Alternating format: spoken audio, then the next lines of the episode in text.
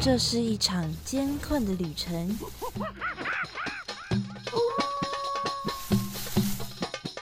也是一场精彩绝伦的冒险。欢迎进入美好的动物世界，打开你的耳朵，用心感受。嘘，注意听，动物就在你身边。Animals 冒险王。你们准备好了吗？生活中处处是动物，只要你细细去发现，人人都是冒险王。欢迎收听世新广播电台 AM 七二九，每个星期三早上十一点十分的 Animals 冒险王，我是主持人 Head Cat 猫猫。又到了我们每周聊动物的时间啦！今天要跟大家分享的动物是在海洋中的海中霸主。虽然它们是哺乳类的动物，它们的祖先也曾经呢是在陆地上生活过的，但是它们现在啊是生活在海里面，而且有着比陆地上动物还要大好几倍的体型哦。它们就是会喷气的鲸鱼。台湾东部海岸呢，因为是断层海岸，海水比较深，而且那边啊还有洋流流经，会带来非常多丰富的食物，也就吸引了很多的生物会在那边出没。除了可以看到啊很多不同的海豚之外呢，像是座头鲸、抹香鲸等等的大型鲸鱼，也会出现在我们的东部海域哦。那么这些看起来很和善，但是体型非常大的大动物呢，有什么我们不知道的秘密呢？今天就让我们一起来了解关于鲸鱼的事情吧。马上来进入我们的第一个单元喽！哇，那里有好多动物啊！真的哎，可是我一个都不认识哎。哎，有一只动物朝我们走过来了，该怎么办呢？别担心，看我的法宝！快点告诉我们吧，动物大百科。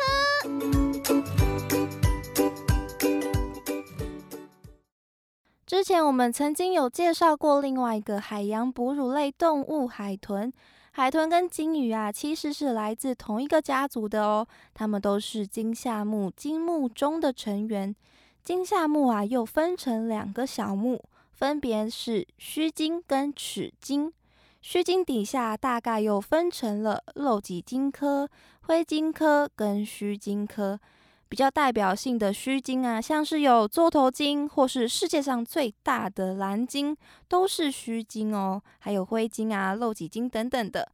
顾名思义呢，须鲸就是指没有牙齿的鲸鱼。而作为牙齿的代替品呢，它们有着像梳子一样的鲸须板。这些鲸须板的主要成分呢是角蛋白。我们的指甲里面呢也有这种成分，所以它是坚韧又很有弹性的哦。须鲸的鲸鱼呢，虽然体型都比较大只，但是它们都是捕食小生物来过活的哦。而且它们进食的方式也分成了两派哦。第一种像是漏脊鲸或者是公头鲸这样游泳速度比较慢的鲸鱼，它们的鲸须板就会比较长。它们进食的时候就会把嘴巴微微张开到比它们的鲸须板还要再开一点点，就是只开一个小缝的感觉。然后它们就会浮在水面，慢慢的游过去，把海水连同上面的浮游生物一起含到嘴巴里面。再用它们有力的舌头把海水呢顶出去，过滤过滤出那些浮游生物出来。而第二种方式啊，就是像蓝鲸、座头鲸等等的鲸鱼们，它们的喉咙的地方啊，都有着很多的皱褶，这个呢叫做喉腹褶。它们进食的样子比较跟我们熟悉的一样哦。他们会张大他们的嘴巴，往食物在的地方快速的游过去，然后吞进一大口混着海水的食物，在他们的喉腹褶里面，形成呢一个装满海水跟食物的囊袋。然后他们就会靠着他们比较短的鲸须来过滤水中的小虾、小鱼们，再把它们吃进肚子里。网络上有很多须鲸鲸鱼的进食的影片，大家有兴趣的话，可以上网亲自欣赏一番它们进食的风采哦。接着呢，另外一种齿鲸，也就是有牙齿的鲸鱼，包括海豚呢，也是在这个分类下面的。而海豚跟鲸鱼的差别，通常我们会用体型来区分它们，以三到四公尺这个大小啊来当做界限。以上呢就是鲸鱼，以下就是海豚。但是当然呢，凡事都有一些例外嘛，比如说小抹香鲸，或者是诸如抹香鲸等等的。虽然号称它们是鲸鱼，但是它们体长呢也只有两到三公尺而已哦。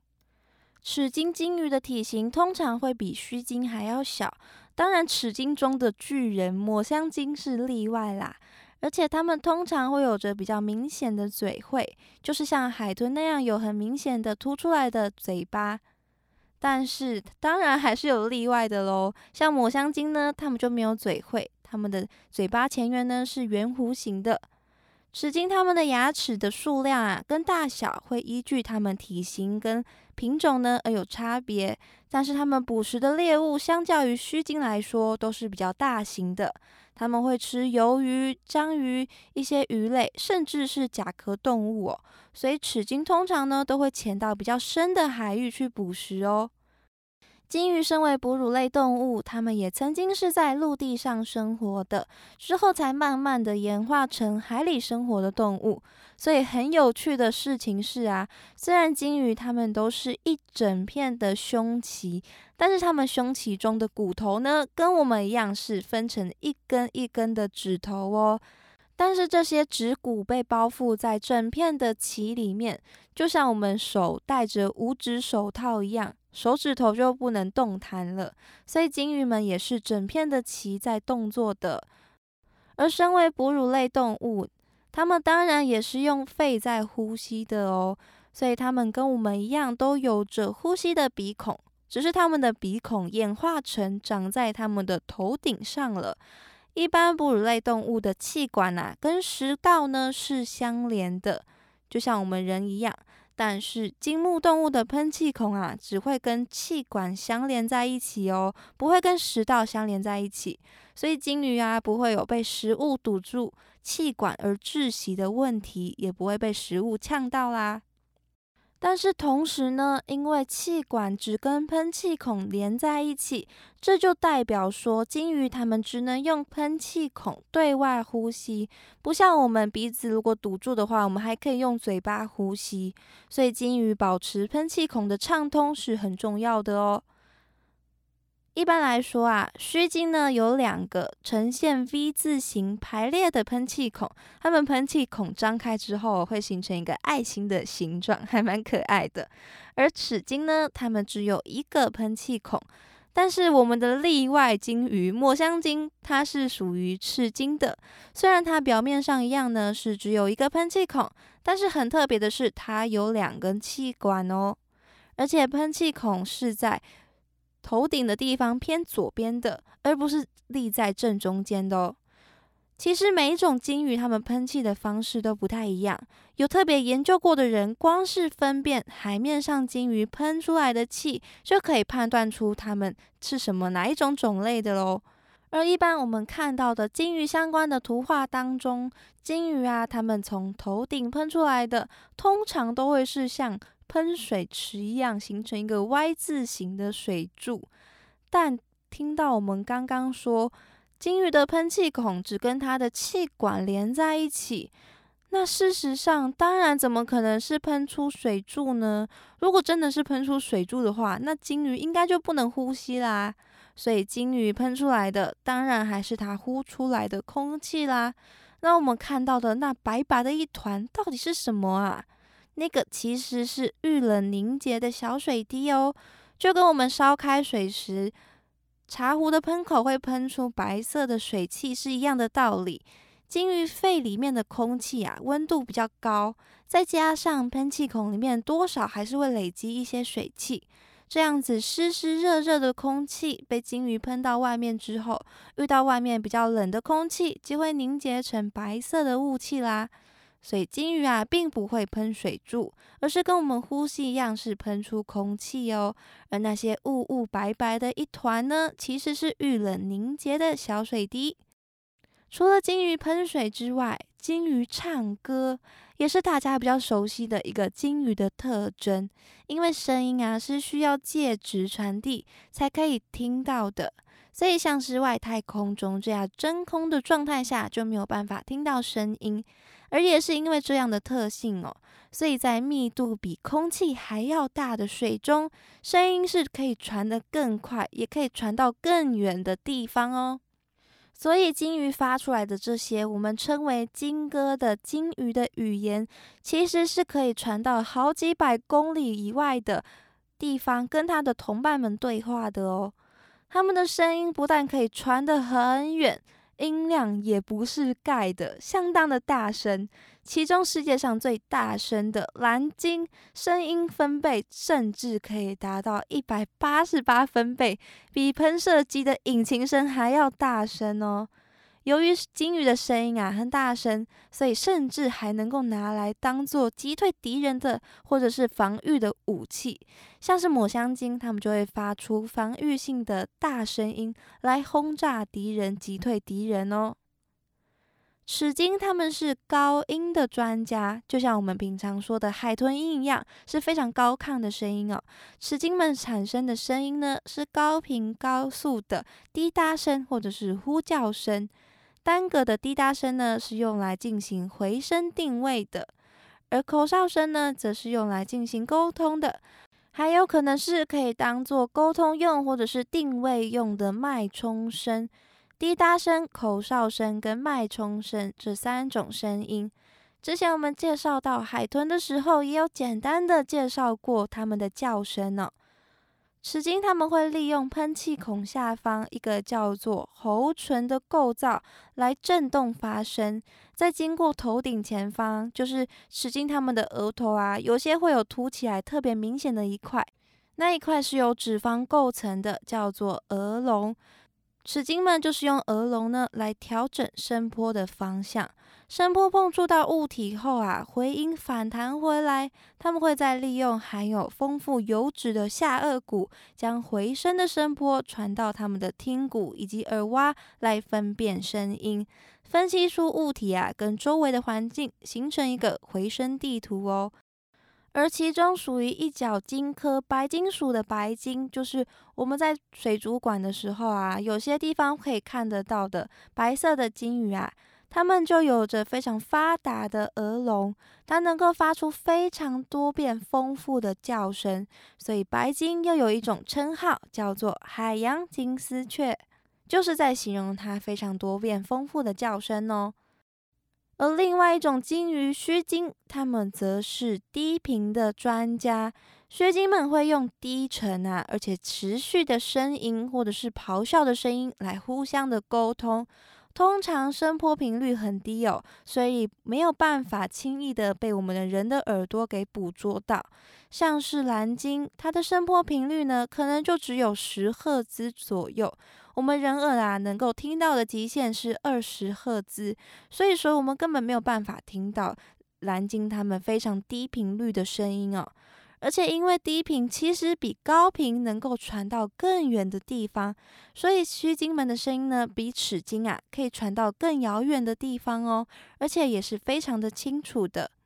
除此之外呢，须鲸还是动物界呼叫声最长的记录保持者哦。保持这个记录的是须鲸中的座头鲸。雄性的座头鲸啊，一次唱歌可以达到好几个小时，就像我们人类音乐一样哦。它们也会重复歌曲中的某些片段，反复的尖叫、咆哮，还有呻吟。每一个片段可以长达三十分钟，最长的一首歌甚至可以唱到二十三个小时以上哦。通常座头鲸只有在它们交配的季节会唱歌，而且一般呢只有雄性会唱，所以目前推估啊，这个唱歌的举动可能跟吸引雌鲸有相关联性。座头鲸的歌的声音啊，音域的范围呢，比其他的须鲸还要更广泛，唱的歌也相较之下更加的复杂。他们甚至啊，还会学习不同鲸鱼之间的叫声。他们每年呢，都会唱不同的歌曲，还会对歌曲进行调整跟改编哦。所以座头鲸还有一项保持的记录，那就是发行过最多张黑胶唱片的鲸鱼的记录啦。一九七九年的时候，国家地理杂志呢，把《座头鲸之歌》作为随刊附赠，发行了一千万份。所以说啊，我们称呼座头鲸是海洋中的歌唱家，其实也不为过呢。而说到鲸鱼的歌声，就不得不提一下被称为世界上最孤独的鲸鱼的五十二赫兹了。大部分的须鲸鲸鲸鱼啊，所发出来的声音呢，频率都在十五到二十赫兹之间。当然还有更高赫兹的，但是从来都没有发出过五十二赫兹这么高频率的叫声。在一九八九年，科学家在美国西海岸收集鲸鱼歌声的时候，就发现到了这么一只鲸鱼的声音频率啊，跟其他只的鲸鱼不太一样。这只鲸鱼的频率实在是太高了，所以许多人都认为其他的鲸鱼听不到它所发出来的叫声，而它也听不到别的鲸鱼的声音。所以这只发出五十二赫兹高频的鲸鱼啊，就被我们称呼为最孤单的鲸鱼了。许多人用它的故事创作了歌曲，甚至啊还有募资想要为这只鲸鱼拍摄纪录片。但是其实我们对于海洋还不是那么的了解，所以也有人提出说，这搞不好是我们从来没有收录过的某种不同地区的鲸鱼的方言。其实鲸鱼们呢，并不会听不懂他说的话，只是他的声音相较之下比较特殊而已。而在二零一零年的时候，在加州沿海岸线的感应器啊，找到了和当时的五十二赫兹相同模式的鲸鱼的歌声。这样的记录呢，代表着现在其实不只有一只鲸鱼正在唱着这样特别高频的歌曲哦。由于呢有两具相隔非常遥远的感测器啊，同时都接收到这样特殊的讯号，代表啊来源可能不是只有一个单一的鲸鱼个体，而是很有可能是多个鲸鱼。所以五十二赫兹呢，就很有可能是这群鲸鱼的其中一个分子，只是它可能跑出去游荡啊，离开了它原本的鲸群。如果事实呢，真的像我们推认推论的这样哦，那么五十二赫兹这只鲸鱼呢，其实就一点也不孤单喽，它也是有同伴的鲸鱼。但是这样一个孤单不被理解的意境啊，还是被广泛的运用当做题材来抒发。在二零一七年的时候，魏德胜导演就拍了一部叫做《五十二赫兹我爱你》的电影，就是在阐述着孤单不被认同的人的爱情故事哦。虽然五十二赫兹的音频对于虚鲸来说是很高频的，但是鲸鱼的声音啊，真的真的是不断的在越唱越高音哦。鲸鱼的声音可以传到很远的地方，但是由于我们逐渐在海上行动活动，在海里制造的这些噪音呢，就会成为鲸鱼们之间沟通的阻碍。因为鲸豚们主要就是依靠声音在沟通的嘛，所以很有可能它们就会因为阻隔在它们之间的这些船啊发出来的噪音，就错失了彼此沟通、知道对方存在的机会。甚至他们可能还会需要用更多的力气来加大他们的音量，讲话更大声，才可以跟彼此对到话。而且鲸鱼它们的声音越唱越高，也是为了要避开海里面的噪音，所以鲸鱼们不得不使用更高的音频来错开那些噪音的频率哦，来跟对方沟通，好把自己的声音呢跟噪音区别开来。其实船只对于鲸鱼的影响哦，不单单只有噪音而已。船只的航道啊，常常也会跟鲸鱼的出没地重叠在一起。而且鲸鱼为了呼吸，所以会常常的跑到海面上面来。而这个时候，就有可能会发生互相碰撞的情况。很大艘的船。碰上了很大只的鲸鱼，体型都非常庞大的两边哦，都来不及闪避。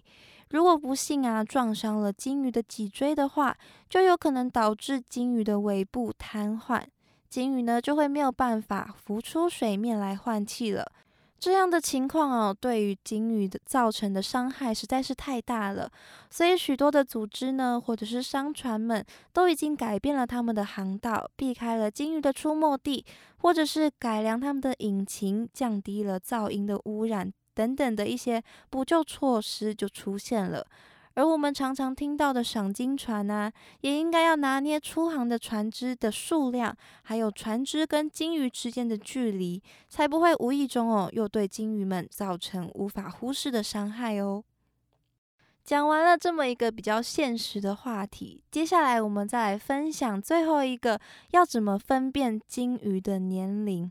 如果是齿鲸的话，就可以利用齿鲸的牙齿来分辨它们的年纪。因为齿鲸它们一生只会有一套的牙齿，它们不像我们一样会换牙，只会随着年纪的增长啊，牙齿也会渐渐变得比较大颗。而这些呢，让牙齿变大颗的物质啊，就是齿质。我们就可以经由这些一直堆积在牙齿上面的齿质呢，来判断鲸鱼的年龄。如果把牙齿啊从尖尖的地方切成两半，拿显微镜观察，就可以看到上面有着一圈一圈的痕迹喽。研究人员呢，把这些一圈一圈的纹路叫做成长层组。经由这些成长层组呢，研究人员就可以推算出此齿鲸的年龄了。包括海豚等等的齿鲸类都可以这样推估年龄哦。而须鲸的话，则是可以利用它们的鲸须，就是那个牙代替牙齿的那个鲸须，还有它们的耳骨或者是耳栓这几个构造去估计它们的年龄。因为呢，这三种构造啊，都会留下一些痕迹。就像齿鲸的一圈一圈的那个成长层组一样，而我想大家最好奇的应该是耳栓吧？所谓的耳栓呢，就是指鲸鱼的耳垢的意思啦。以蓝鲸为例子哦，大概每六个月，蓝鲸的耳道内部啊都会形成一层新的耳蜡，它的成分呢是脂质跟角质蛋白，它可以保护鲸鱼的耳道，也可以帮助声音传递到。鲸鱼的耳朵里面，久而久之呢，它就会累积成一大块长长的耳栓喽。而耳栓呢，也会像年年轮一样，是一层一层的。除了可以推算年龄之外，每一层的耳栓呐，都可以探究那一年的鲸鱼的身体状态。像是科学家就曾经在蓝鲸的耳栓里面发现，比一般的鲸鱼大上两倍的压力荷尔蒙。推测呢，是因为环境噪音跟环境污染所造成的压力。也另外在小时候的耳酸层里面呢，有检测出从母乳那边转移过来的农药的成分。所以不只是环境噪音哦，海洋中也有各式各样的污染跟垃圾。曾经在鲸鱼的胃里面啊，发现了大量的塑胶制品，而鲸鱼被渔网缠住的事件也是发生过的。其实不只是鲸鱼啦，很多的海洋生物也在共同的为我们人类所造成的错误承担责任。许多人常常在想哦，要怎么清理海洋中的垃圾？但是最后发现，其实最有效的方法还是先阻止源头的产生，包括阻止非法的倾倒、防止乱丢垃圾、回收垃圾等等的。所以，除了少用塑胶制品、回收垃圾，还有确实的把垃圾丢在该丢的地方，也是我们可以为保护海洋所做的一份心力哦。